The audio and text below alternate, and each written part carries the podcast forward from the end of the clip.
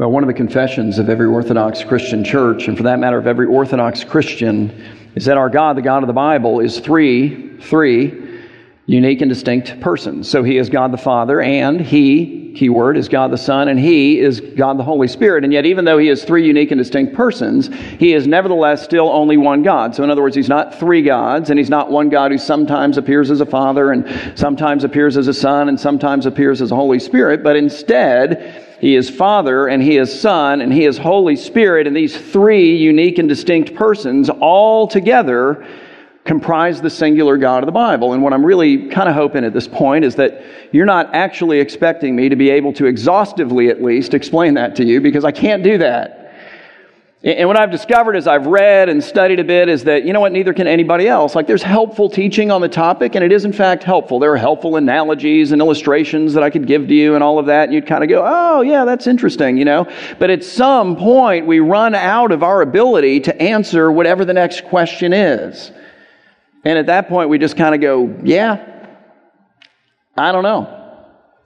And I think that's befuddling to some folks. I mean, I know it's a mystery to Christians and all of that, but I think we accept that. But I, I think that it's befuddling to people who maybe are investigating the Christian faith and they look at that and they hear that and go, man, that is just so weird. Like, that is, how do you explain that? And as I've already said, I, I can't. But, but what I kind of want to say is, I, I don't think it's reasonable to, frankly, expect me to be able to fully do that. And here's why, and I'll use myself as an example. Okay, God is limitless, and I am massively limited. Okay, so then how can I, as a massively limited person, fully explore and exhaust the limitless God, and then, in the limited medium of communication, which is all I have, called human language, explain to other similarly limited beings everything about the limitless God? Can't do it. God is immeasurable. I'm five nine and a half. And for the record, when you are five nine and a half, you say that little half piece right there. Like the half counts. When you're six four and a half, you don't care, right? You're like, yeah, I'm around six four. You know, actually I'm six four and a half. Yeah, okay, well good for you. All right, so God is immeasurable. I'm easily measured. You don't even need to use a lot of the measuring tape. So, how can one so easily measure? Measure out the immeasurable one and then explain his dimensions to everyone else. God is inexhaustible. I'm exhaustible. Pretty easily so. So, how can I exhaust the inexhaustible and then inexhaustibly explain him to other people who are also exhaustible like me? Last one, I promise. God is infinite. Now, think about this I am finite, so are you. So is language. So, then is it reasonable to expect that any of us can fully, with our little finite minds, exhaust the infinite, and then through the finite medium of communication that is language, explain Him in a completely satisfying way to other finite beings? I don't think it is. I don't think it is. And yet, here I think is what we can do and what we ought to do. I think what we ought to do is take the word of the living God who has come to us and spoken to us about all kinds of things, including himself, and who, by the way, as an aside, says to us, Hey guys, my thoughts, not your thoughts. My ways, not your ways. As the heavens are higher than the earth, what? My ways are above yours. What is he saying? He's saying, I'm infinite, you're finite, and so there are going to be things about me that at some point you cannot grasp. But it doesn't mean you can't accept. There's a humility in just sort of understanding your own limitations and realizing that God is not necessarily as similarly limited and just kind of going, yeah, you know what? He's three persons God the Father, God the Son, God the Holy Spirit. Those three persons that are unique and distinct together comprise only one God. And yeah, I just have to go with that. And that's not unreasonable.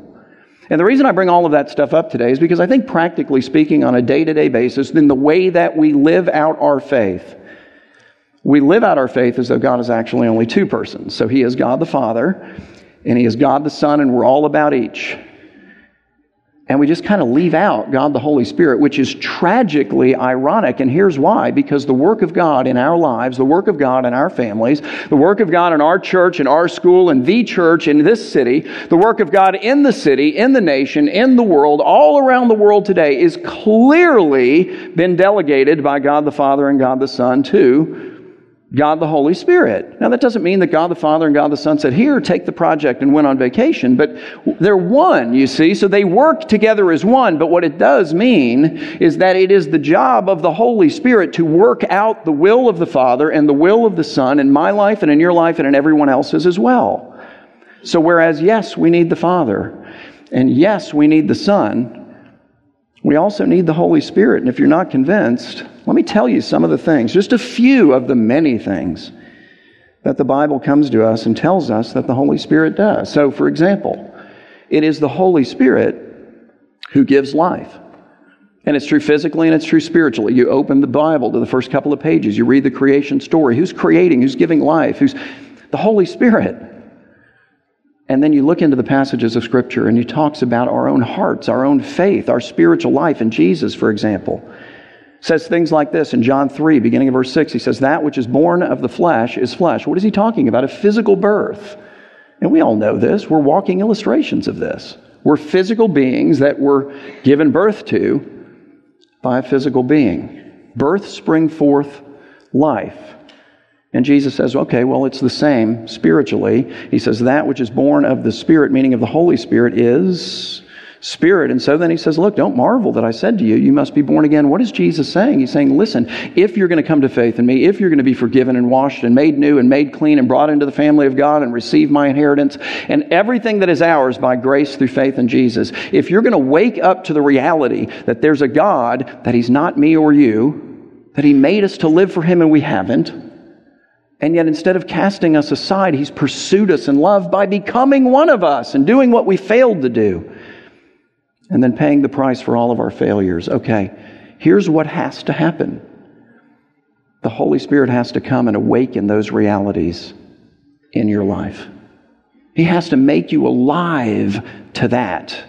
Otherwise, the gospel just keeps flying by us like cars on the highway. You know, it's why some of us, the way that we experience Christ is we hear it and we hear it and we hear it and we hear it and we hear it and we hear it and then all of a sudden we get it.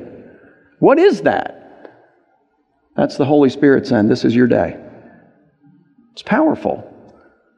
So the Spirit gives life to us, to our kids, to our family members, to our friends, to our coworkers. We need the Spirit to move is the idea. The Spirit also gives power, power to worship God, power to witness to God, power to serve God. And with what? With the gifts of the Holy Spirit that He gives to us primarily for the purpose of worship and witness and of service. The Spirit also brings unity. The evil one brings disunity, which is kind of an interesting thought. You can sort of apply that to your life. You know, you can start looking for unity and disunity. Where do I need to give way to the Holy Spirit? Well, everywhere is the answer, but Lord, bring unity to this. God, speak unity into this. It's His work. That's the idea. The Spirit dispenses the blessings of God. And so we read about God and, and we understand that He is a God of love and He is a God of joy and He is a God of peace and He is a God of power and He is a God of wisdom and He is a God of comfort and He's a God of freedom and of hope and of glory and all of these different things. It's the Holy Spirit, however, who takes the words off the page, applies them to our lives in such a way that we realize, not just with our minds, but experience with our hearts and with our lives the reality, for example, of the love of God. In the Bible, knowledge is not primarily intellectual, it's experiential. Adam knew his wife, and then she had a baby. Really. It's not something we read about and know about, and we get the answer and we can pass the quiz. That's not the point. Oh, I know the right answer. Well, that's not the kind of knowledge the Bible is talking about. The kind of knowledge is no, no, I know the right answer because I've experienced the love of God in my life. That's what the Spirit does. The Spirit produces the fruit of the Spirit. I'm going to read them to you in a second.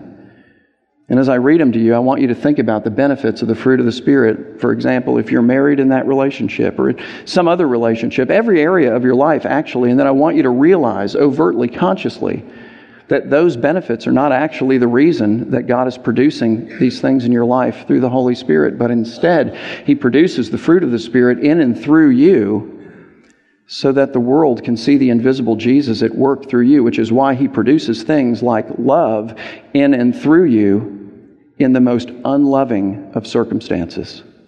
When every fiber of every one of our natural beings as human beings would react differently. Get the idea? So, what are they? They are love, joy, peace, patience, kindness, goodness, faithfulness, gentleness, and self control. Spirit, fill us. Spirit, engender that within us. Give us that. That's a supernatural work. The opposite of every one of those is every one of our instincts. It's what we do. And then here's what else the Spirit does, among many other things. But if you've done your personal worship, then hopefully you already know this. The Holy Spirit inspires a love in us for Jesus that then shows up how? It shows up in obedience to Jesus. It's expressed by the way that we live, meaning by the way that we live for him. Listen to what Jesus says. John 14, beginning in verse 15, he says, If you what? Here's the key. Love me, then you will do what? You will keep my commandments. Not you might keep my commandments. Hey, you know what? The probability of you keeping my commandments goes up significantly if you love me. No, that's not the way that love works. If you love me, you will keep my commandments. And why will you keep my commandments? Because love will cause you to actually, and even shockingly in some cases, surprisingly to you and everyone else, to desire to do it. Everybody who's ever been in love knows this. Think about what love causes you to do. Love causes you, for example, to think a lot about the one that you love, don't you? I mean, you think a lot about this one that you're in love with. Isn't that the case? Even the most disciplined and compartmentalized of us find thoughts of the one that we love invading and overflowing into all of the different compartments of our day and all of the different compartments of our lives. And unlike every other thing that invades those compartments, which bring great irritation, we indulge these thoughts. We enjoy these thoughts. We let them take us away wherever it is that they're going to distractingly, preoccupyingly take us. It's all good. Why? Because of love. Tell you what else you do. You communicate a lot with the one that you love. Phone calls, voicemails, emails, text messages, Bitmoji characters. I've got one for you. There you go. Yeah, so I showed that last night. My wife said, No, no, no, you need to show some of the other ones you've sent me. So let's go. There's one. Not sure you're going to like the next one. Let's just go with it. It's a little awkward. she told me to add that for the record. Okay, listen, apart from love, that is humiliating, is it not? I mean, that is abject foolishness. Like, what grown man engages in that? One who's in love. Simple explanation. Changes the math, doesn't it? You spend a lot of time with the one that you love. Here's why you do it. You make the time. That's the only way any of us ever find time to do anything. We make it. And how do we make it? By taking the one that we love and putting him or her or it at the top of our priority list and then making everything else in life somehow find a schedule around that. You spend a lot of money on the one that you love. You just do. Listen, when I was dating Beth, I was a law student. I had no job. I had no prospect of the job. All I had was a lot of unfounded, unwarranted confidence. That's it. It's all. I was spending money on her like that was my job. It was unbelievable, okay? And when it came to, when I realized this is the one and now is the time and I'm a close the deal guy, like I'm gonna, let's get the dotted, we're gonna sign, here's the pen, let's get it arranged. I went and took out a $5,000 bar loan, not because I needed the money to do what it's intended to do, which is to pay for all the fees and the courses and the classes that you have to take to get ready to take the bar exam, et cetera, et cetera, et cetera. Now my parents were gonna pay for that. I took out a $5,000 loan so that I could buy the ring. And then I went to the jewelry store with all five grand, spent it all, and then added a little, not a lot, but a little to it on my credit card. Why? Because that is wise financial planning? No, that is crazy. Don't do that. That's insane. One reason love. You know that. Hey, here's what else love will cause you to do things, to go places that under any other circumstance in life you would never, keyword, desire to do. Like, There's a sign up sheet in the back for this. There is zero chance that you're going to sign up for it. So I'm going to give you a ridiculous example that I think 98% of you at least are going to be able to relate to with a small, minor amount of irritation possibly attached to it. Okay? Dress shopping for men. I'm just going to go there. Just going to own it. I'm going to put it out there. And I'm going to first state that there are some exceptions to what I'm going to say. Sweeping generalizations are going to be applied that don't apply to everyone. So I have a really good friend. He loves to shop. His wife does not love to shop. So it's like, it's opposite of the norm. And he's kind of a fashion maven. And so he's got all of her sizes and all of her colors. And he goes to the mall and he buys all of these beautiful clothes that he thinks she's going to look great in. And then he brings them home and she tries them all on. And then he takes back what she doesn't like. And I, that is amazing. Like, who does that? That's just, that's weird, man. I mean, that's, but it's wonderful if it's working for you and it, it works for them. But the typical guy is not that guy. And that's frustrating to the typical woman, and I understand that. Like, I totally get that. You don't understand why this is not an exciting, invigorating experience. But I mean, if you turn it around for a second, just if you can do that, just, just give me the grace for just for a second.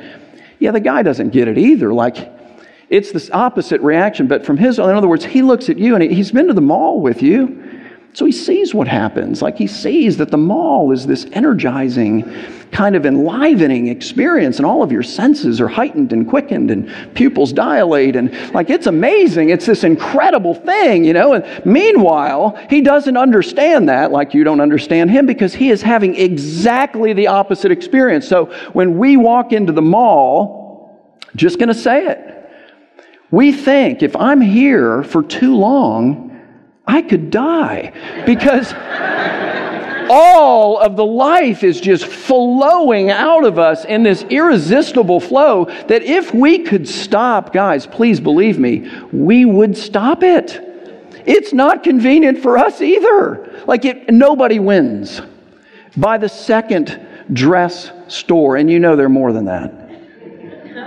We want to do what we did when we were five, and every parent has seen this. Now, we don't do it, and I'm not asking for a medal or something for not doing it. I'm just telling you, we just want to lay down on the floor, man. It's just, oh, but instead we sit in the only chair in the store that's graciously provided for men, and, you know, and they ought to rent those things. I don't know why they don't, but.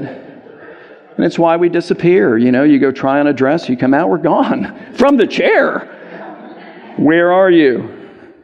Brookstone. Why are you in Brookstone? Because there's oxygen in Brookstone. and I thought I was about to die. Okay, so apart from love, do you want to go to the mall? We're going to go dress shopping together. Men do the math on that like this. Okay, it's going to take probably two, three hours, right? And we're going to go to several different stores. Yes. You're going to try on a lot of different dresses. I don't know, maybe eight, maybe 10, something like that, probably. You're going to narrow it down to three ish by the end of the dress experience? Yes. Then we're going to have to cycle back and see them all again a second time. That's true. then you're going to ask me a question that experience teaches me is maybe not entirely sincere. You're going to ask me the dangerous question of which one I like the best. And here's what you really want from me you want me to tell you that I like the one that you've already decided is the best. But you're hiding that decision from me which means I have about a 33% chance of success. It's not fair. Just tell us that's the one, and we'll go, yeah, because here's the deal we don't care. Buy all three, let's just go. All right. And then there's always the possibility that we're actually going to do all of this and then not close the deal. Like, you know what? I think I'm just going to put them all on hold. because I was on a mission to find a dress. And now we're not doing it. So it's crushing. I'm just going to say it's just crushing. But anyway, do you want to go to the mall and look for a dress for me? You know, that's like asking a man if he wants to be eaten by a shark. He does not want to do that, you know. Can I run you over with my car? Yeah, back up and get a running start. But here's the thing when you're in love, the math is different. So here's the math it's very simple.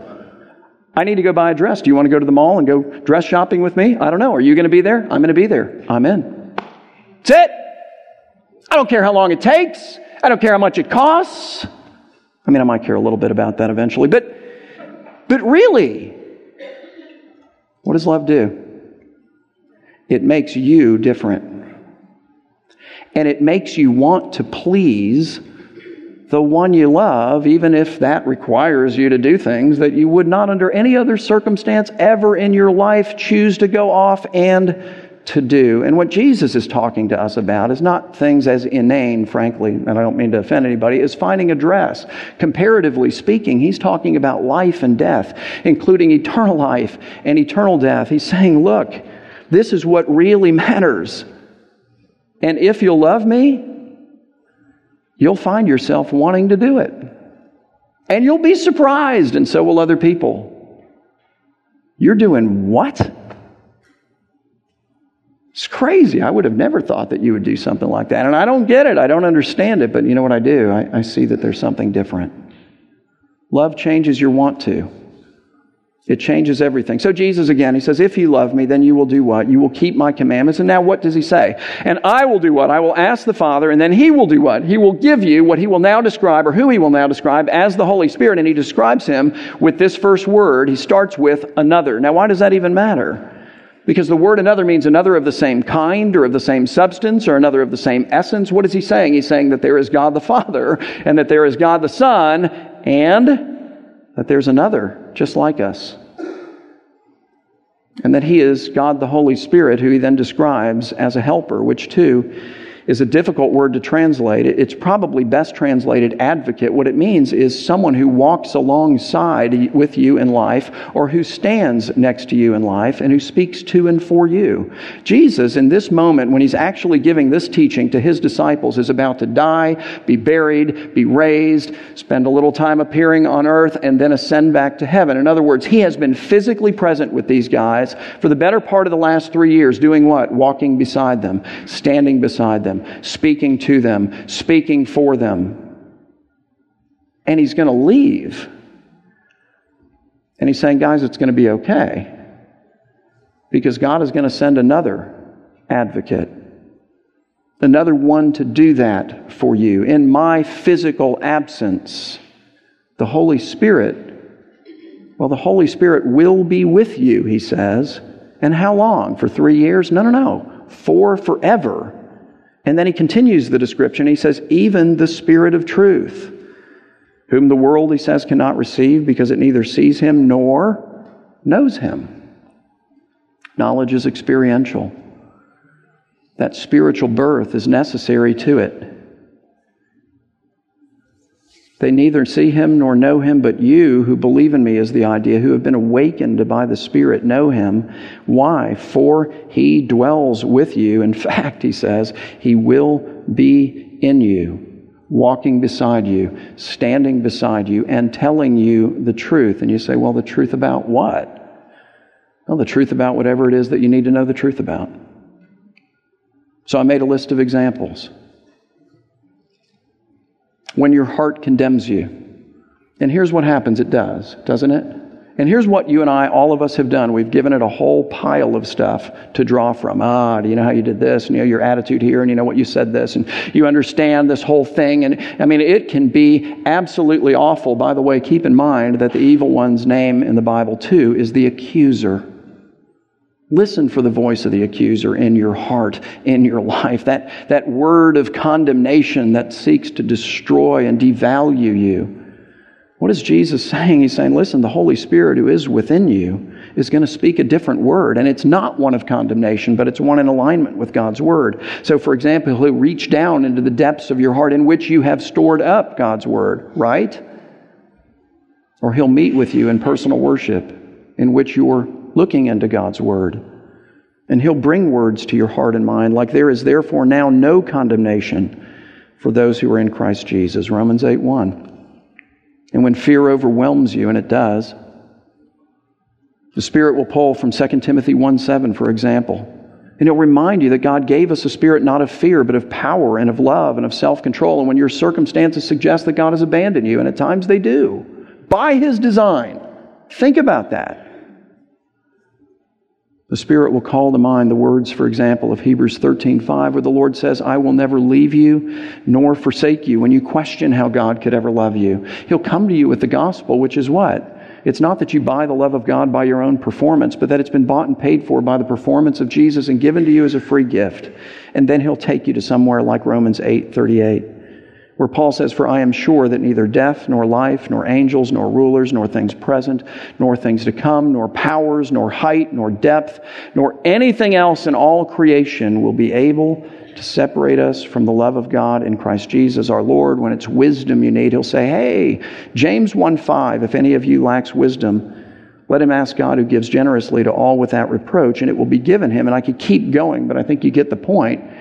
However, what does all of this communication with the Holy Spirit presuppose? Two things, really. First of all, it presupposes that you and I are depositing God's Word into our hearts so that it's there when He wants to lay hold of one of those passages of Scripture and go, hey, remember this? And that you and I are spending time regularly in God's Word, depositing it, but then also just worshiping Him and, and studying His Word and giving Him those moments daily and weekly to do what? To speak to us through His Word, through song.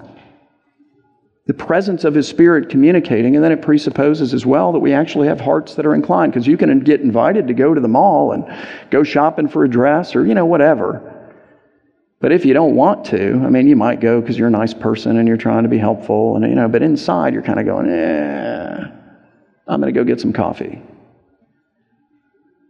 It presupposes hearts that want to because they have been captured by the Holy Spirit, by the Word of God, by the presence of the living Christ who lives within us and who is himself the consummate expression of God's love. Love calls out to love, guys. The love of God transforms, and here's what it does it makes us loving toward Him. And that makes us loving toward everyone else. So, anyway, Jesus continues in John 14 but now in verse 18 by saying, He's saying, in my return to heaven, in my physical absence, I will not leave you as orphans, but instead I will come to you through the Holy Spirit, is the idea. Yet a little while, he says, and the world will see me no more. They'll kill me, they'll bury me, and then I'll reappear to you, but then I'll leave. The world will see me no more, but you will see me. You'll see me after my resurrection physically, but but you'll see me at work in your own life and in the lives of each other and in the world in which you live. And because I live, you also will live. And in that day, you will know that I am in the Father and you in me. And I in you. You will know. How? Academically? No, no, no. You'll know. It's different.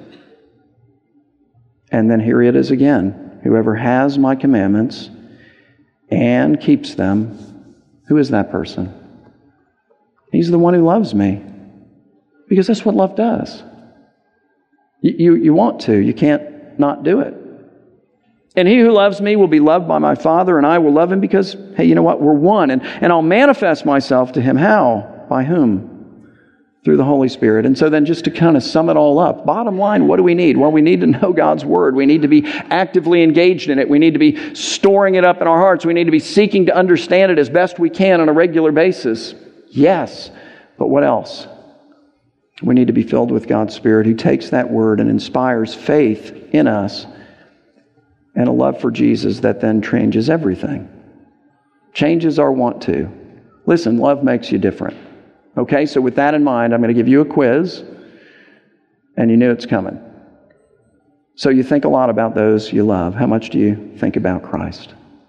You communicate a lot with those you love, silly bitmojis, whatever and Jesus, you make time for those you love. How about the Lord? You spend a lot of money on those you love. Figure that one out. And you gladly do things for those you love that you wouldn't otherwise do, wouldn't be drawn to. But you want to do. Why? Because you just want to please that person. How'd you do? Okay, so here's the answer, and it's everyone's answer. Not nearly as well as I should have. It's my answer. And I ask it not to make you feel bad. I ask it to point out to you that Christ died for that answer and everything else. And you need to allow that to fill up your heart, to relieve you of your guilt. Guilt is a terrible motivation for obedience. Shame is a terrible motivation for obedience. Fear is a terrible motivation for obedience. Sustained, joyful obedience only comes from love. And it comes by being captured by the love of God in Christ for you. You're forgiven. It's all good. Let that transform you. Because if that transforms you, that changes everything else. Martin Luther said, Love God and do as you please. And he can safely say that. Why? Because what will please you, what will begin to please you, is what pleases him.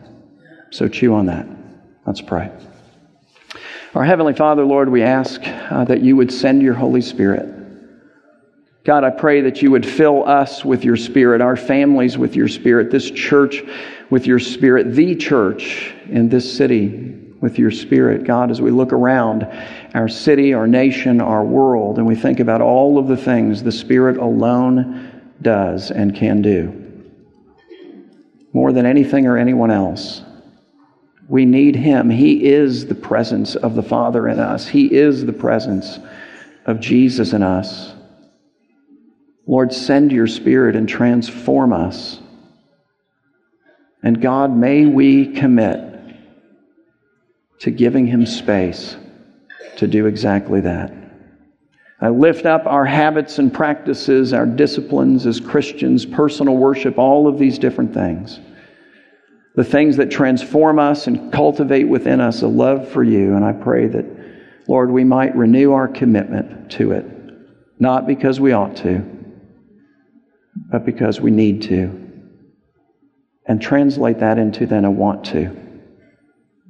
Love changes everything. We pray that you would capture us with your love. In Jesus' name, amen.